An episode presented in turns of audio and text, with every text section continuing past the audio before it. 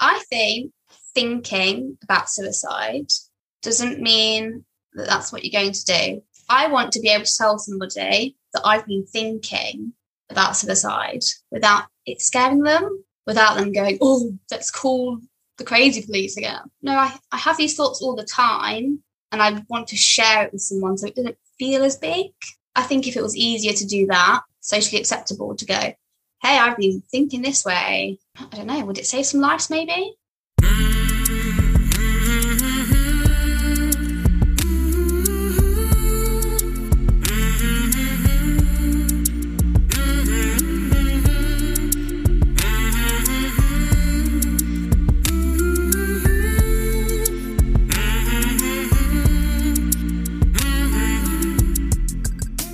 Hey there, my name is Sean, and this is Suicide Noted. On this podcast, I talk with suicide attempt survivors so that we can hear their stories. Every year around the world, millions of people try to take their own lives, and we almost never talk about it. We certainly don't talk about it enough, and when we do talk about it, many of us, including me, we're not very good at it. So, one of my goals with this podcast is to have more conversations and hopefully better conversations with attempt survivors change the narrative, reimagine the narrative. Now, if you are a suicide attempt survivor and you'd like to talk, please reach out hello at suicidenoted.com on Facebook or Twitter at Suicide Noted and check the show notes. There are additional ways you can reach out, learn more ways about how to support or sponsor us, our programs and presentations, our very soon to be launched membership, among other things. And I should tell you, we've got a couple of other ways we may want to expand this community and have more conversations, honest conversations. And I'll let you know all about that. For right now, we're considering uh, Telegram and Signal. So if you're familiar with those on your phone, those might be two places in which you see a little more of us. Remember, it's all about feeling a little less shitty and a little less alone. Now, do bear in mind we're talking about suicide on this podcast, as the title suggests. It may not be a good fit for everyone, so please take that into account before or as you listen. I do hope you listen because there is so much to learn. Today, I am talking with Jody. Jody lives in England, and she is a suicide attempt survivor. Hello, Jody. How are you? Yeah, I'm okay. I'm okay. It's a reasonable question, right? Even though we're talking a little bit about suicide stuff. How you doing? I'm doing today. I'm doing okay. And actually, for the last few weeks, I've been doing okay. Good. You, where are you exactly? I mean, not like your address, but like what's the? um, I am in Midlands in the UK. Okay, Midlands in the UK. What foot do you do? You support a football team? I don't, but my husband is from Newcastle. So my husband and my son both support Newcastle United. I want to thank you for talking with me. No, like thank you for getting back to my email when I came across the podcast and I was like, actually, I really would like to reach out. And I wasn't sure if you responded to all emails. And so the fact like you emailed back, I was like, oh, okay, so this is happening. Right. No, I do respond to all of them as best I can. And yeah, usually in almost all cases, with a few exceptions, anyone who wants to be on, as long as they feel like they're a good fit, right? Like suicide type thing. Yeah. We are talking about that. So was going to sit here and talk about dogs all evening. I mean, Jody's got a really nice dog on her lap, actually. Oh. Nobody can see us, so they can only hear us. So he's cute. What's you, his name? say hello. Um, yeah. So anyway, yes, thank you for reaching out. And I'm glad we connected. I'm glad we're here. One must ask the question. There are so many questions I have, but one of them is why did you reach out? I found it really beneficial to hear other people talking about their own experiences. So I found your podcast off of the back of another podcast that was talking about like near death experiences or having lost having lost loved ones and on one of the episodes, they were talking about um, having lost a loved one through suicide.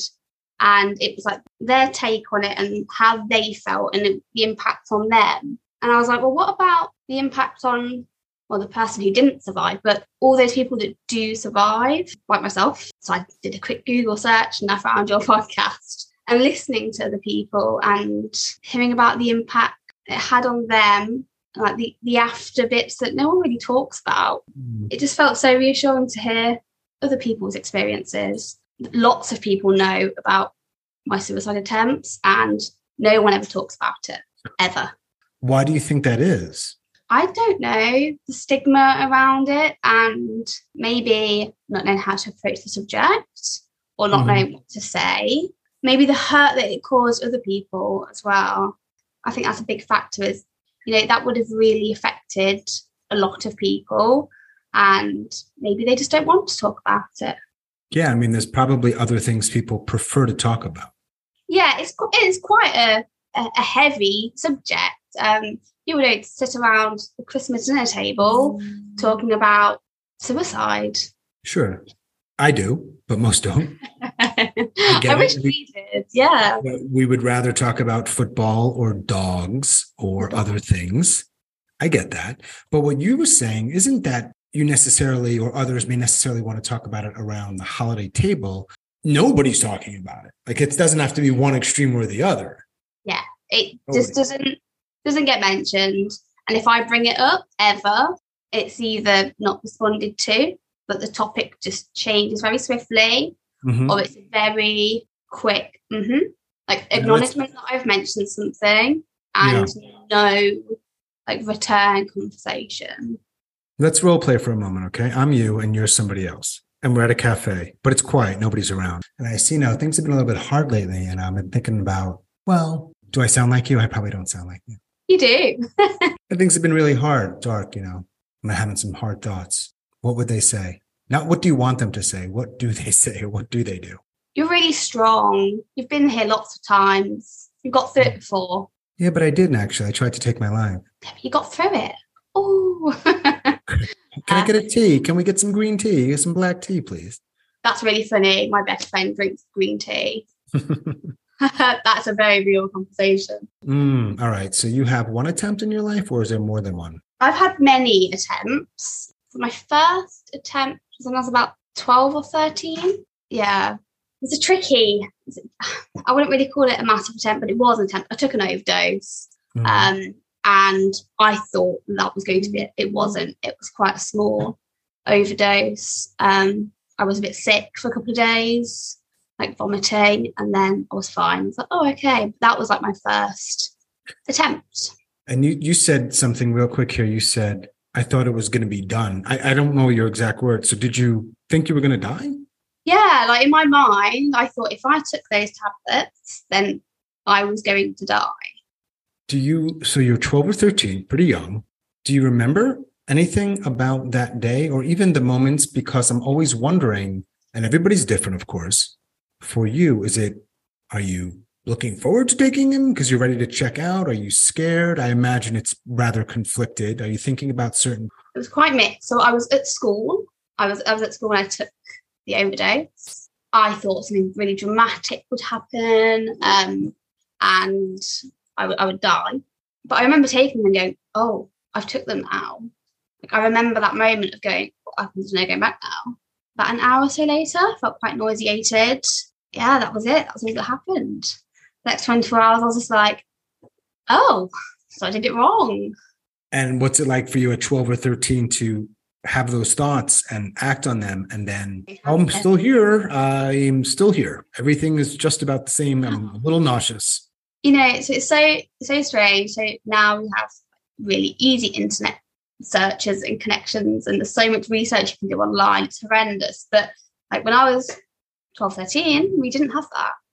Mm. You know, there was I couldn't do like a quick Google search to be like, how much paracetamol does it take to kill somebody? Now you look rather young. I mean, I'm trying to do the math here. I feel like Google was around when you were 12. Uh, it was around. We didn't have a home PC. Um, so I'm 34 my birthday next week, I'll be 35. Um, so yeah, like home computers isn't something people had. I mean, we were still at the stage of I don't know what it was like um, in America, but in England at least, we had like dial-up. Like if you was on the landline, you couldn't get internet. the, the practical application was limited at best. Yeah. So yeah, and then I turned to I was already self-harming by that point, but I started self-harming more after a suicide attempt that wasn't anything really. Um, well, did anybody find out? Uh, no one found out for a few years. Um, and then I spent some time homeless when I was 15, 16. Hang on, hang on. Whoa, whoa, whoa. So we went from you attempted, and I didn't ask you a lot of details around like what led up to it, but we, we probably will get to that or some causes as best one can figure that out. And then are you are you living in a precarious home life that led you to be homeless? What's happening there? Our relationship with my mum and my stepdad just completely broke like me, my mum and my stepdad completely just broke down. Yeah, we never had a good relationship right from being small. There was no abuse there. It was just not well, there was no like physical or sexual abuse or anything like that. It was just not a very happy home. And I'd had these struggles for quite a few years before my overdose and obviously the self-harming and never really got any help or support. And so yeah, by 15, I started running away from home. Before my 16th birthday, I was living in like hostels, homeless shelters. Mm. then like the, the self-harm, drugs and alcohol and everything really crept in quite rapidly. There was a period of about two years where it was like overdose after overdose after overdose. What, what, what kind of drugs were you doing? Cocaine and ketamine, cannabis and LSD and pills and more vodka than you can bottle. You were Just, all in, as we say. You were committed yeah. to that lifestyle for a little while. I went, this is what I want to do. And I and I did it. And you're still relatively young. Yeah, I'm very young. And, I was and I would imagine, and I don't I haven't lived that way and don't know much about the Midlands in the UK. Uh, I would imagine that's a really dangerous lifestyle as well, no? Yeah. So I was in with the wrong crowd, definitely. Um, older men. So it's amazing how it almost always works out that way, doesn't it? Yeah, it's amazing how they find these young mm-hmm. girls. Yeah, they would me with all the drugs and alcohol that I wanted. With an expectation, but we don't need to go there. I imagine. With an expectation, yeah. Um, right. I mean, you might be 15 or 16, but you ain't dumb. That's for sure. Yeah, yeah. Knew what was going to happen. You give me all this stuff, and I'll give you all this stuff. so yeah, that went on for a couple of years. When you said, uh, uh Jody, when you said you you wanted that lifestyle, and I'm paraphrasing, did you? Oh God, no. Oh, looking back, no, of course I didn't. You know, I couldn't change what had happened before that period of time. I couldn't change like the first 15 years. And that was just the natural next step. Like there wasn't there wasn't another option for me. Yeah, um, what are you um, gonna do? Where are you gonna go? I was where I was and I had a roof over my head. Like the hostels and the shelters they took me in, it could have been a lot worse. And I, mm. I kept myself alive. Um, yeah, yeah, you did. Now, when you say you were you were sort of regularly overdosing, mm. do you consider them to be a suicide attempt, either then or upon reflection, or no? Um, some of them definitely yes. Um, some of them are more like self harm. So I did it to get to A and E. I did it to get to the doctors um, or to the mental health team. And I didn't. I didn't care if I lived or died, but I wanted to be found and saved. You know, if I died, that was just oh well. There wasn't that fear of dying there. There was always the I, I need to go to the hospital. I, I need to be seen. I need to speak to somebody. That was always something that was part of the overdose plan. Oh, okay. Okay. So it wasn't just as some people might just think, you know, she was just partying, not just just, partying, just reaching out. This was a call you wanted help.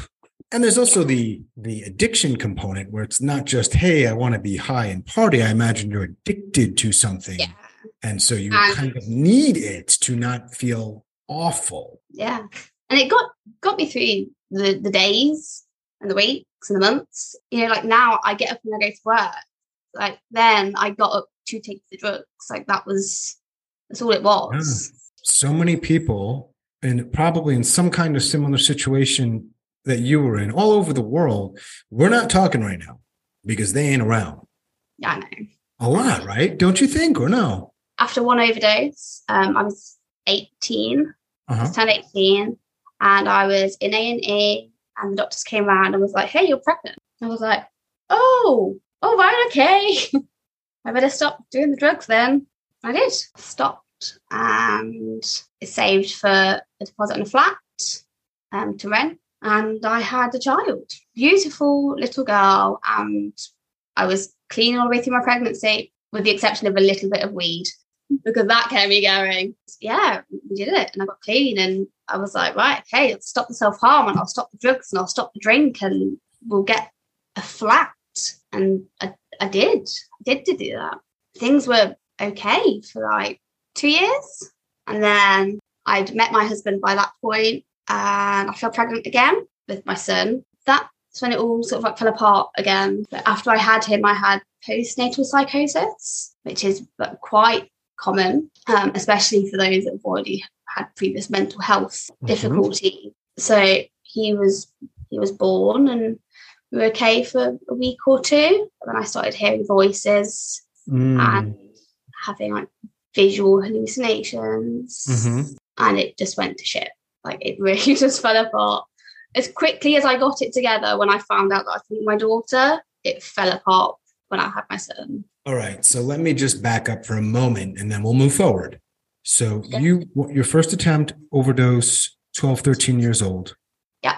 A couple years later you leave home quasi homeless, doing a lot of drugs, have several overdoses. In that time between the first attempt and let's say when you had your first child, were there other attempts, not overdoses, but other sort of I, I don't know if there's a real difference between that and but I think you know what I mean, where you said, I am going to end my life today. There were two that like really stick out. Both were intentional overdoses, and one of those I slashed my arms. I don't know what hostels are like in other areas of the world, but in the UK, they're staffed.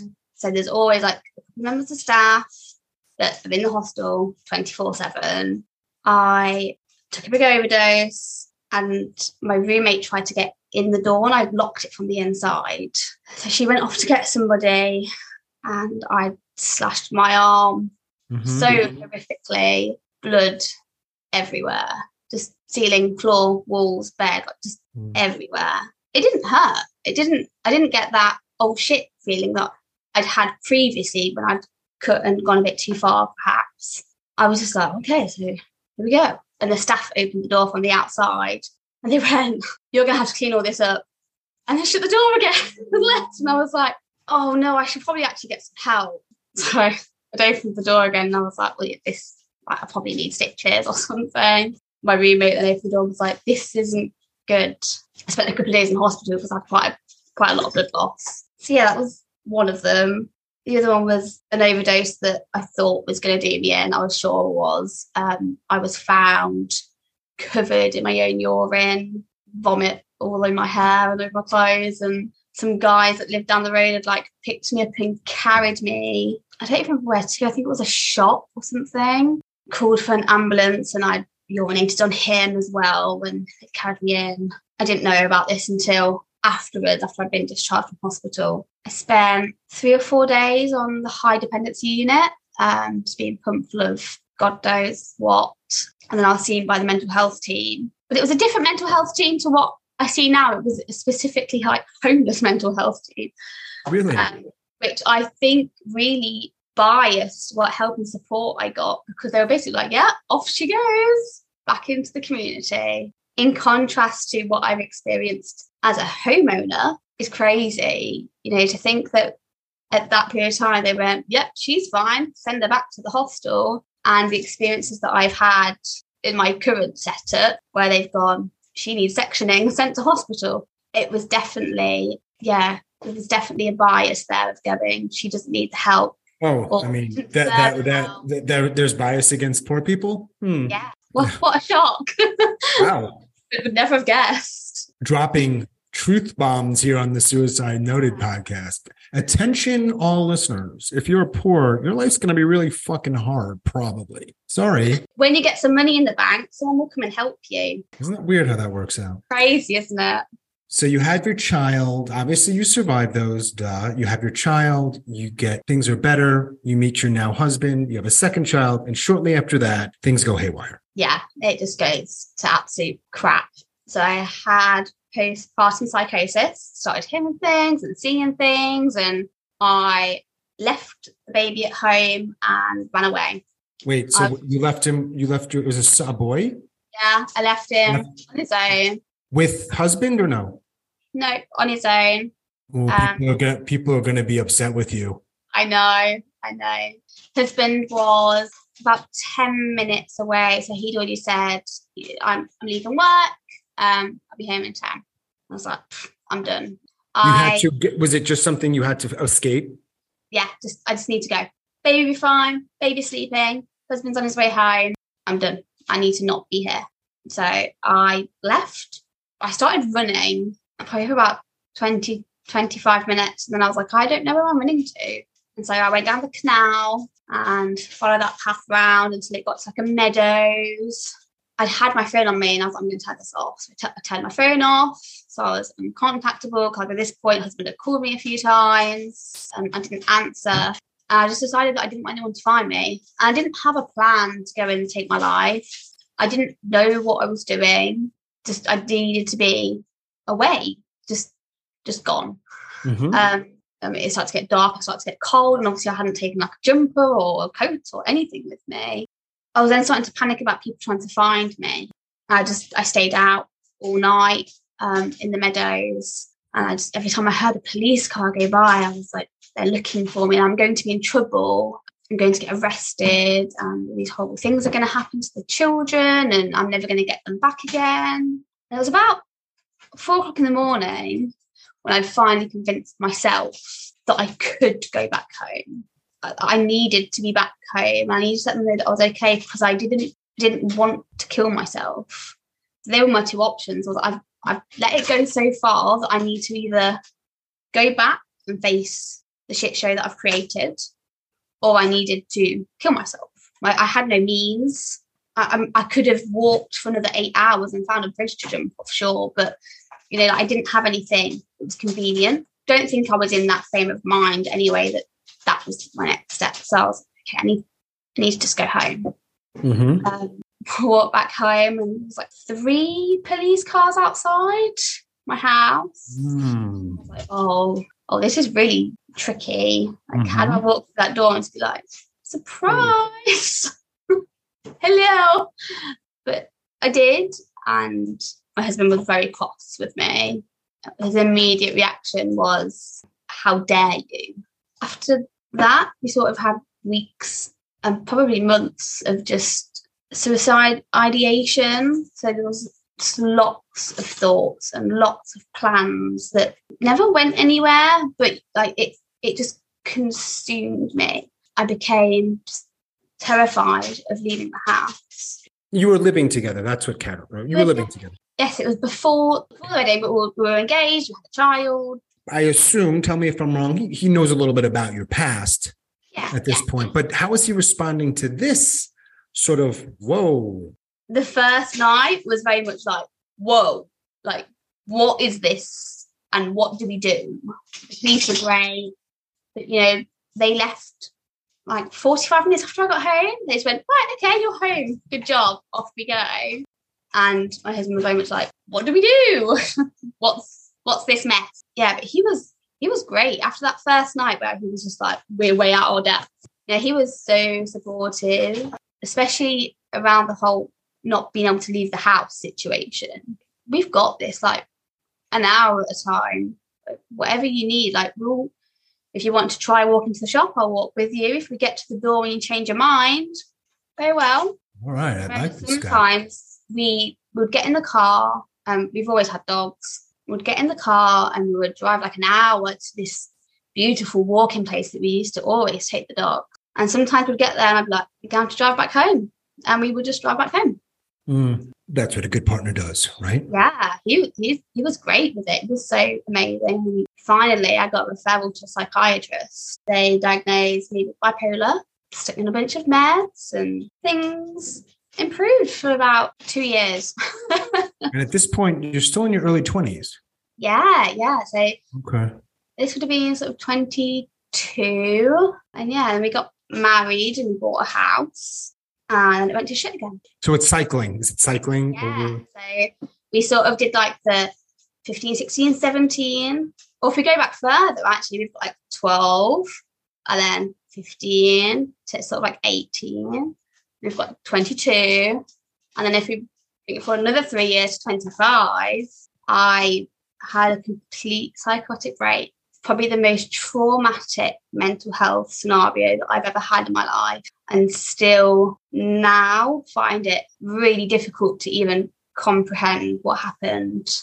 10 years Um, ago? Oh yeah, it was 10 years ago. Um, Leave, leave the math to me, Jody. yeah. So that particular psychotic, you called it a psychotic break, yeah? yeah. Did you try again? Yeah. So you said when we first started talking, there have been many attempts. Does this kind of continue to happen on and off until we're talking today? Yeah. Yeah. When was the last one March? of 2022? Yeah. And do you still think about it and ideate a lot? I have so many thoughts, so many. Like they just won't go. I've had this conversation with my husband before, and he's like, "That's not something I've ever experienced." You know, you drive past a bridge and you go, "Jump off that." You know, like if you see like a bagel in the shop and you go, "That looks delicious," that's a normal thing. But to see something that could take your life and go, "Jump off that," or into that, or hang myself with that, you know, it's just constant, always. Yeah. Do you think you were born that way? Like no matter what your life actually turned out to be, you'd be this way? I think so. Yeah. Yeah, uh, there's no rewiring it. I've done so much therapy. My job is um, like well-being and self-care. Like it's all I do all day, twenty-four seven.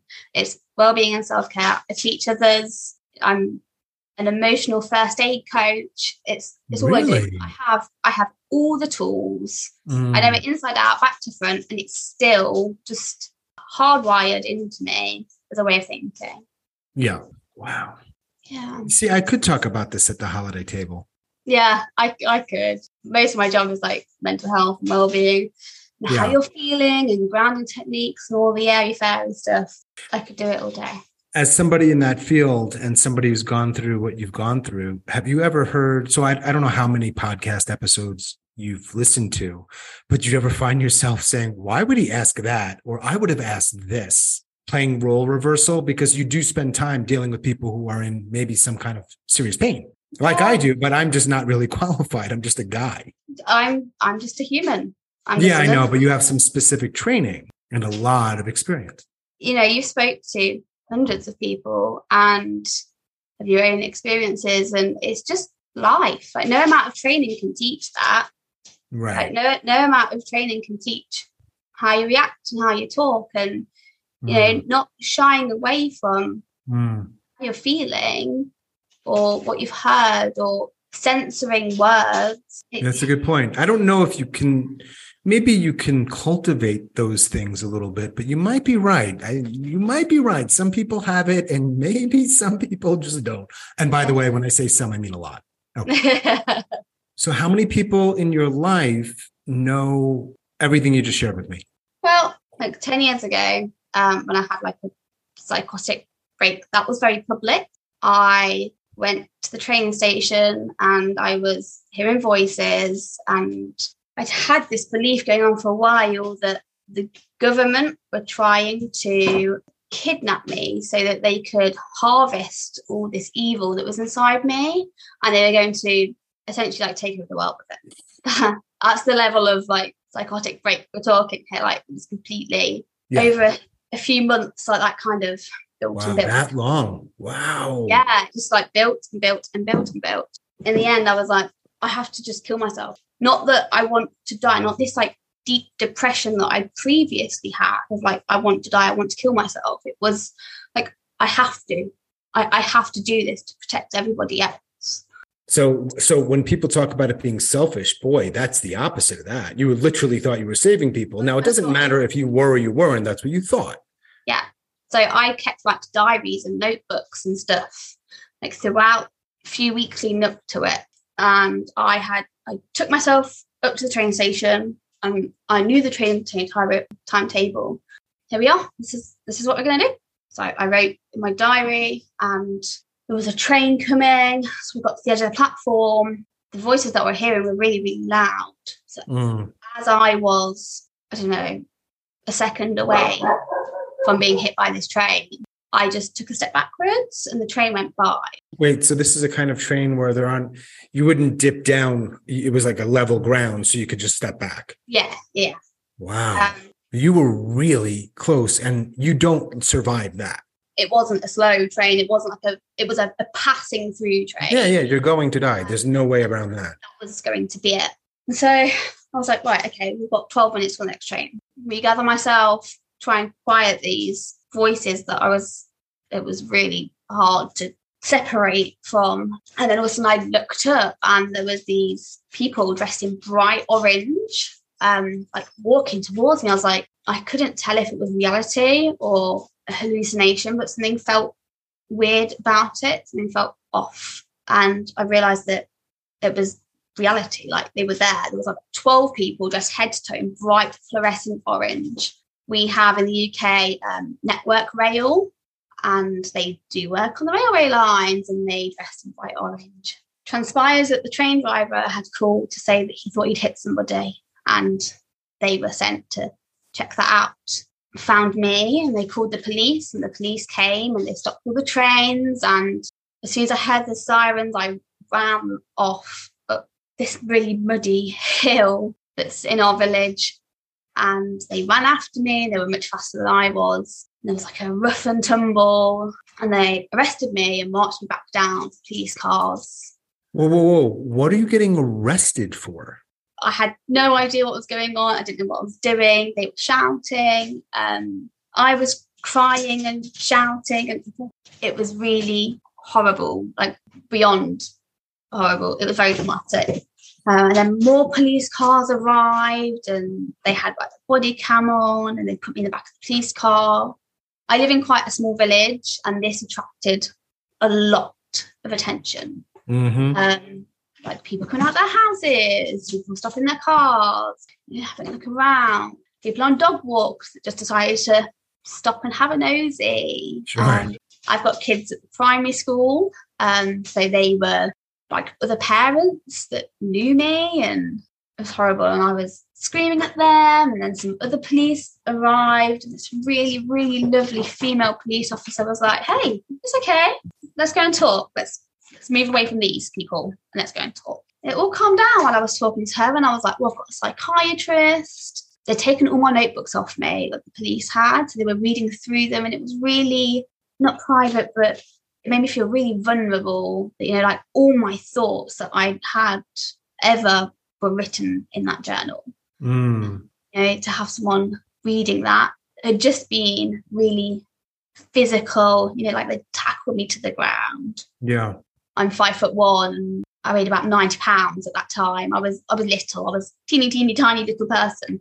And these two great big police officers like tackled me to the ground. It's like a blueprint on not how not to handle that kind of situation. Um, so it turns out they were from the British Transport Police, and they're just very like hands-on police. Well, they got it wrong. They I don't give a shit what they are. So they took me to a a one three six holding cell, which is like a police section for mental health. Mm-hmm. And they could keep me for like 48 hours, I think it was. So I was covered head to toe in mud still. Didn't have any change of clothes, didn't have a shower, didn't have any clue where I was in the country or who where who I was with or what I was there for. Nothing was like really communicated to me. And on assessment, they sent me hundreds of miles away from home um, to an inpatient hospital, which again was handled really poorly. They sent in six men that were like six foot six, 300 pounds, and I had like one in front of me and one behind me, and then two each side of me, mm. into a van and off, like driving for like four hours up the country. And England isn't that big. No. if anyone doesn't know how big England is, we're quite small. Four hour drive, it's quite a long way. Now, it's a, so did you get diagnosed ultimately with something else? Because I thought that kind of psychosis. What what what is that? So they didn't diagnose me with anything else they had tried in the months leading up to this big event um, lots of new medications um, right. I was like up and down and up and down. It was like, we need to try you on lithium and we need to try you on, I can't remember, aripiprazole and you can have these injections and this medication and this sleep tablet, you know, uppers and downers and leveler outers. Personally, I think it was a medication. That did the, that was the problem. Yeah. No, it's possible. Sure, of course. I know doctors like to go, it's because of your bipolar. Um, but today I am med free. Over the last few years, I've been better than I've ever been. Now, I had hang on, hang on. I gotta, I gotta just say, you did say in March you tried to end your life. So can we just hang on, hang on? now I'm not pushing back. I'm glad to hear things are going well, but you're obviously in that time still having some, whatever we want to call them, blips or hiccups. yeah, my attempt this year was caused by a traumatic event. I spent a few days in intensive care. Whilst that is a suicide attempt, and I'm never going to say it wasn't, Mm-hmm, mm-hmm. that isn't related to the last 30 years of my life. That was like a very specific circumstances. Yeah, yeah, sure. Yeah, you, yeah, you are in a position in your life with the work you do in which you're supporting a lot of people. It sounds like, or trying to anyway. Um, do you have people in your life that you can talk to? Because I know some people in the village know, but there might be others. Yeah, so all my friends know. Um, I have like a team of professionals who know. That's And not I- quite. That's not quite what I asked. interested out to. Um, do I talk to them much? You know, there's a limit on what you can put on somebody, isn't there? So I have a couple of really, really close friends that I will speak to about anything and everything. You know, after a couple of weeks, I kind of go, oh, I should probably be Mhm. less of a Debbie Downer now. Yeah, that makes sense. I think with my work as well, you know, I have to be Mrs. Composed and well-being and self-care and look after yourself and do some grounding techniques and Do any of your clients or patients or whatever they're referred to know about your stuff? no, No. no. My colleagues do. I mean, they might now. Well, yeah, they might now. Cat's out of the bag, Jody. I, I oh, mean- well, We don't have that many listeners, but it's possible one of them tunes in on that day. Possible. It's po- and they do stay in for why we're gonna put this shit out. I feel like you're you're good with that. Absolutely. I'm not a secret keeper and I'm not ashamed of any of it. I wish that more me, more people would just talk, you know, and everyone, everyone knows that someone, someone in their life has had an attempt or has had thoughts of an attempt or has been close to having think, thoughts of an attempt. You know, there's everyone knows somebody, everybody. Yeah, probably I so. I refuse to believe otherwise. Um, you know, what is it? I don't know what it, the stats are worldwide, but in the UK, I think it's like one in four people experience mental health problems. I have no idea. Yeah, I don't know how you even really gauge that and create that, find that number, but it's a lot. It's it's it's a lot. I refuse to believe that nobody knows nobody that hasn't experienced something. Yeah. Or you know, some people would also say there's a large number of people who try to take their lives who don't are not mentally ill, don't really have a mental health. Now, you could push back on that, and some do, but you know, it, it's, it's tricky. It is tricky, and you know, if we go back to like March, I had a suicide attempt, and it was circumstantial. You know, like I had a traumatic event, and I reacted, and I ended up trying to take my life. Yes. Again, would I have done that if I didn't have a label on my file? Who knows? Right. Uh, You know, s- and, and there will be people, and I'm not one of them, who would say, by definition, regardless of the reason underlying circumstances, you attempting is p- almost proof that you have some sort of mental health challenge. And I'm not sure I agree with that, but I think if we looked at any person anywhere, we could diagnose them with something. sure. Yeah. I think people who are, yeah, there's just a lot of people that are, they can insulate themselves. For example, you know, having a lot of money, you can insulate yourself. The net is much bigger and the care is different and you can get away with it and skate for a longer period. Yeah. I Hmm. think that's been a major factor for me personally. So, you know, if we look back, homeless, no job, no money, no anything, I didn't cope for a very, very long period of time. And now, you know, I'm a home homeowner, my husband's working, I'm working, bobbing along okay, and the care I receive is so much better. And Hmm. you know, we have NHS, everything's everything's free. We pay for taxes, but essentially it's the same for everybody, but yet I still get better care. Mm-hmm. And that's because I come across better educated Mm-hmm. and from this family home. I can't help but think that that is why people listen more. You're white. That might help. Yeah, white, female, middle class, probably now. Um, yeah, I live we in. think of we we think of class a little differently in the states, but yes, I got it. oh, okay. How does Well, work? you it seems like well, you said now, so you there's some movement. Historically, in, in in England, the movement between classes was rather limited, right? Whereas in the states, the narrative, I don't know if it's accurate, was you know, you can do anything you want. You could literally become upper class and. Now, old school money would still scoff at you, but nonetheless, it's possible. But I think it's that way in England, right? To some degree. Yeah, you can you can move up. So I, I was I was work like working class. I was benefits and homeless and all of those things that made you Working class. yeah, or you working class. And your status in society definitely has a swing in what help you receive and how forthcoming other people are. Pretty crazy, isn't it? In saying that though, I think if I'd had if I'd had that episode at the train station back where I grew up, back with those associates that I had, I Mm. think more people would talk about it. I think more people would be going, Jody did this. How does Jody feel now? How did that make you feel that Jody did this? You know, those conversations flow easier. And so, what you're saying, when you're working class, they don't flow as openly or at all. No, it flows better. Yeah, I think those conversations flow easier. When you're poor, Yeah. interesting. All right. Between between your group of people, at least. I, I kind of can understand that, and it makes sense. And I actually am partial to the working class people. I think they're generally nicer. Just saying. You didn't ask me They that. I just want to. I, I just want to volunteer that. I absolutely agree. You know, I live in a village that's very community based, but it's very, it can be very superficial. Right.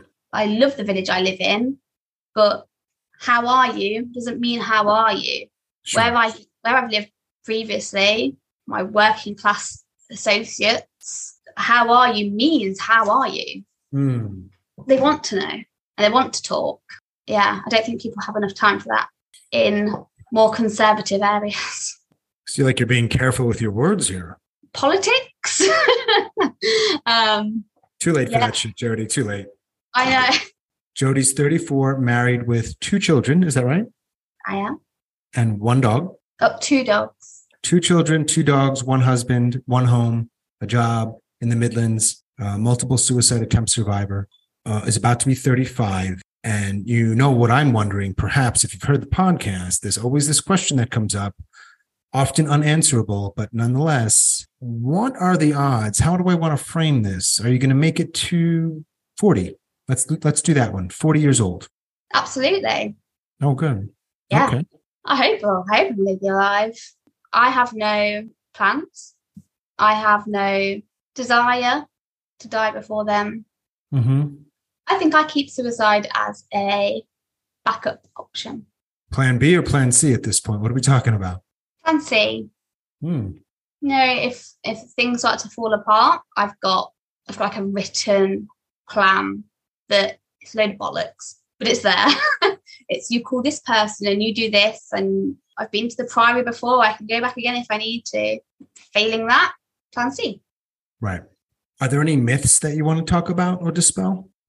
I think thinking about suicide doesn't mean that that's what you're going to do, or thinking about suicide isn't the end of the world.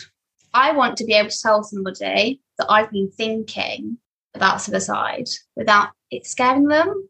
I want to be going, hey, I keep thinking about going to this place and doing that without them going, oh, let's call the crazy police again. You know, you need to see your doctor today. No, I, I have these thoughts all the time and I want to share it with someone so it doesn't feel as big. I have no plan to act on that, but these are the thoughts that I'm having. I think if it was easier to do that, you know, if it was more socially acceptable to go, hey, I've been thinking this way, then I don't know, would it save some lives maybe? Yes, hundred percent. Yeah.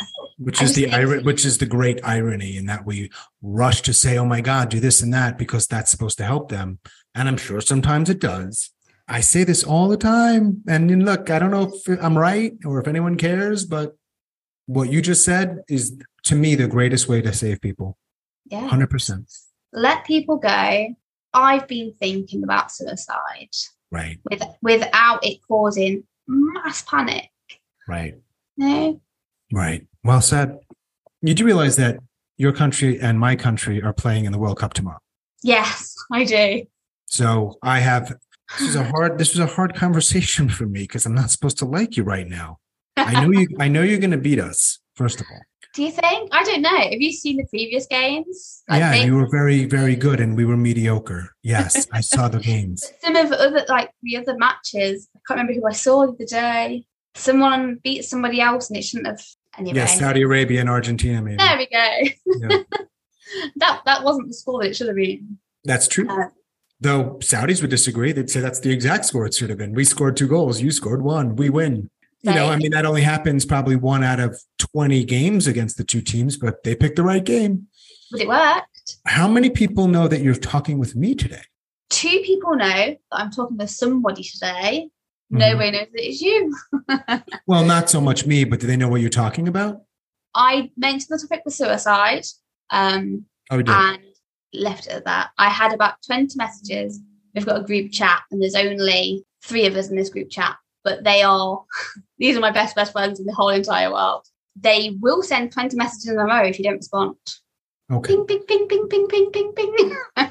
um, so it was, this is what I'm doing tonight. Wish me luck. And then it was, what are you doing? Who is it? When will it be on? Tell me more. Oh. What's going on? And I was like, no. Oh, so you think they'll, they'll want to hear it? Oh, yeah, absolutely. A formal hello to Jody's friends when you're hearing this at some point in the future. I'm definitely going to be around. I know. We're going to make you wait for a little bit. We're going to build the tension and you're going to be, yeah. So that if I get that feeling that my time is up, I've got to be like, I need to wait for this podcast. I feel like you'd be thinking about some other things, but let me know, of course. I, I don't know. Um, what else would you like to share before we get back to our glorious lives? Do you know what? I think we've got pretty much everything covered. Did we? I think I, I feel so much lighter. Oh, really? Yeah, just to go, this is everything that happened and no one's listened to me. So here's all everything for everyone to listen to me. So put your AirPods in and off you go. Put your earbuds in, go for a walk with the dogs, and listen to Jody's hour or so conversation with a bald man who happens now on this moment, though by the time you're hearing this, it won't be the case, is in Mexico. Um, do you, by the last question I have, have you kept and or do you read all of those journals that you you used to keep? You got a big stack of them somewhere? I've got um, a drawer full of them. This drawer's in a cupboard that's not very easy to get to. Um, so every time I clear the cupboard out, which isn't as regular as it should be, but it tends to be a bit of a like a, a crap cupboard.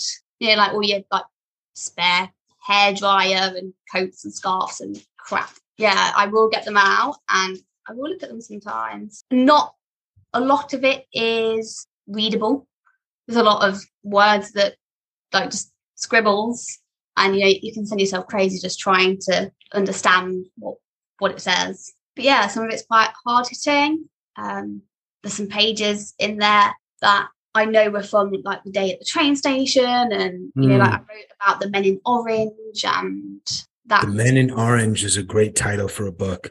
it is isn't it? Maybe i should write about it And Um, if you, and people know who hear this podcast that I have very few skills in life, but, but I am a good book title namer. the men in orange Men in Orange is good. And it's free. Take it, use it. You know, owe me no royalties. Just go. maybe i could write a story about that Mm.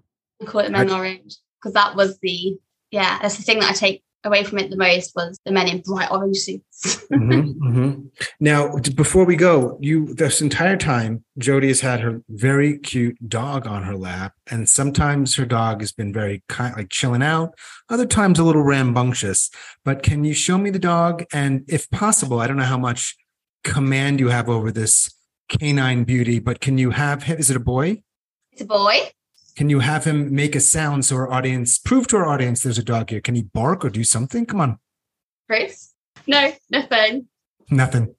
Absolutely nothing. Bruce, He, he will sit, but he won't talk. Nothing. No. He's a quiet boy today. And you know what happens when we end this meeting, this call? Like uh, within 30 seconds, he's going to start barking. And I had to stop him from barking earlier, annoyingly. Even though it might be a little annoying that he's licking you and all over you, it's kind of cute. I mean, it's, handful. And then we have Reno. Reno, oh, the two of them are hanging out. Look at them. They're all over each other. Oh. Oh, so cute. You know what? I would imagine that's about the, that's pretty good medicine right there. oh, yeah, it's great. Love them. They're, they're a nightmare, but they, they are great. they're a nightmare, but they're great. They're a nightmare, but say hello. No, no hellos. Sorry. So cute. All right. Well, thank you for talking with me and sharing everything so openly. Thank you for having me. Of course. Great to have this space to just. Mm-hmm. Awesome, Jody. Have a good night and go, go USA.